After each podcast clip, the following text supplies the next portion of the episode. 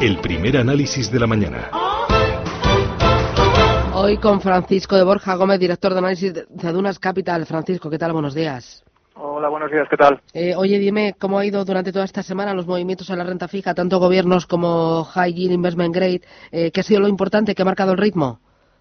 Pues bueno, eh, se ha podido ver un poco de enfriamiento en las expectativas positivas, especialmente todo lo que estaba ligado con las conversaciones entre Estados Unidos y China, y eso ha supuesto, pues, pues bueno, un pequeño movimiento de, de ampliación de diferenciales de, penalización en la, en la renta fija privada, más o menos, pues bueno, en la línea en lo que se ha podido ver en, los, en otros activos de riesgo como las bolsas, ¿no?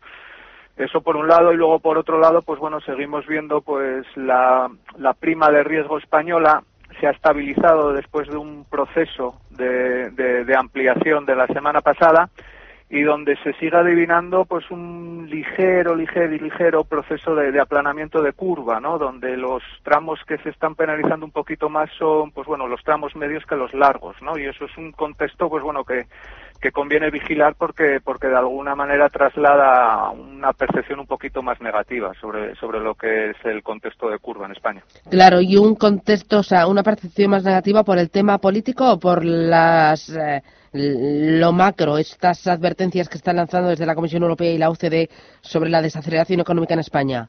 Yo lo ligaría más un poco al tema político, porque es un proceso que comenzó la semana pasada prácticamente a partir del momento en el que se anuncia la, coalición de gobierno. A partir de ahí se empieza a observar un contexto de, ampliación de diferenciales, la famosa prima de riesgo, pues bueno, aumenta, pero sí que es cierto que en los tramos más medios eh, es donde se observa una ampliación un poquito mayor. En realidad, las advertencias que están planteando los organismos públicos respecto a la evolución de, las cuentas públicas de España, pues bueno, no es algo nuevo, es algo que ya se viene extendiendo. Lo que ha dicho la OCDE esta semana, pues bueno, no se desmarca demasiado de lo que lleva diciendo el FMI, de lo que dice la Comisión Europea y demás. Es decir, no es algo especialmente nuevo. Lo que sí es novedoso es, pues bueno, es este acuerdo de coalición que de alguna manera trasladó un poquito, un poquito de, sensación de, miedo. Ya digo, no hay que no hay que dramatizar, no es un movimiento excepcionalmente negativo, pero sí que es cierto que el movimiento de curva es un poco anómalo en relación a lo que venimos viendo en los últimos en los últimos años. El mercado está pendiente de datos macros. Hoy tenemos cifras de PIB en Alemania. Eh, eh, ¿Qué esperas de la cifra? Eh, ¿Puedes acudir al mercado de la renta fija? Eh, en principio no, en principio no porque es el dato final de PIB en Alemania, en principio debería ajustarse bastante al dato preliminar. Eh, la cuestión es ver un poco la, composición del dato, porque sí que es cierto que, que más o menos se manejaba un escenario de contracción de la actividad en el tercer trimestre para Alemania y lo que se produjo, lo que traslada el dato preliminar es un incremento del 0,1% sinceramente no hay gran diferencia entre un escenario y otro, pero sí que es cierto que la percepción del mercado puede variar de forma sustancial, ¿no?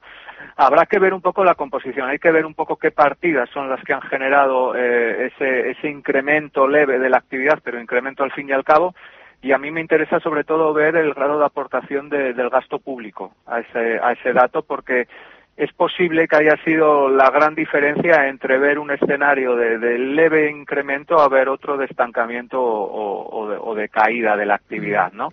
Y luego, por otro lado, los PMIs también, también van a ser importantes porque, bueno, de alguna manera es una de las referencias que ha trasladado un poquito más de incertidumbre al mercado a lo largo de los últimos meses. Mirando a 2020, ¿hay valor en renta fija? ¿En qué tipo de tramos? ¿En qué tipo de, emisiones? Es complicado porque sinceramente estamos hablando de unos de unos niveles de, de encarecimiento bastante bastante importantes, ¿no? Eh, en curvas de gobierno europea, sinceramente, el, valor es escaso. Si acaso habría que buscar, pues bueno, algún tipo de, objetivo en términos de, valor relativo de unas curvas respecto a otras, pero comprar eh, de forma directa lo que es una curva, sinceramente, a día de hoy no tiene mucho sentido, salvo que te vayas a, pues bueno, a curvas de gobierno de percepción de riesgo mucho mayor como pueda ser pues bueno a lo mejor una Grecia o incluso tramos elevados de lo que es Italia no eh, desde nuestro punto de vista eh, teniendo en consideración pues bueno el contexto de rentabilidades estructuralmente bajas que, se esperan no observamos un escenario especialmente caótico en, el contexto macroeconómico. No decimos que sea positivo pero desde luego caótico tampoco debe ser y teniendo en cuenta un poquito los movimientos de, que se han observado en los últimos en los últimos meses en, curvas de referencia probablemente la parte de crédito sea la que a día de hoy traslada un poco más, un poco más de valor, ¿no?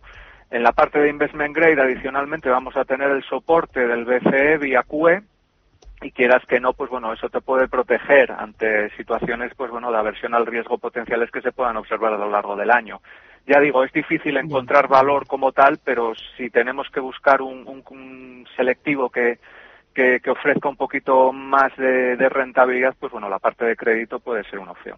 Y otra opción son las inversiones alternativas. Te lo digo porque cada vez estoy escuchando más el run run de inversiones alternativas. Hoy, por ejemplo, en el diario Expansión cuenta que Bank Inter va a ofrecer a sus clientes de banca privada inversión alternativa, pero no es el único porque estamos viendo que muchas entidades de banca privada están dando un salto, renuncian algo a la liquidez, pero eh, diversifican y obtienen rentabilidad. Es porque eh, eh, la renta fija ya eh, poco se puede rascar.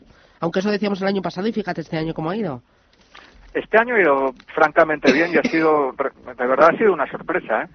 pero, pero en realidad el, el, entorno actual es incluso un poquito más desagradable para el gestor que el que había eh, a principios de año, porque sí que es verdad que a principios de año se había producido una penalización importante de todo lo que era el mercado de crédito eh, en el tramo final del 2018 y eso ya te trasladaba unos niveles de entrada, pues bueno, algo, sobre todo en términos de spread, algo más interesantes, ¿no?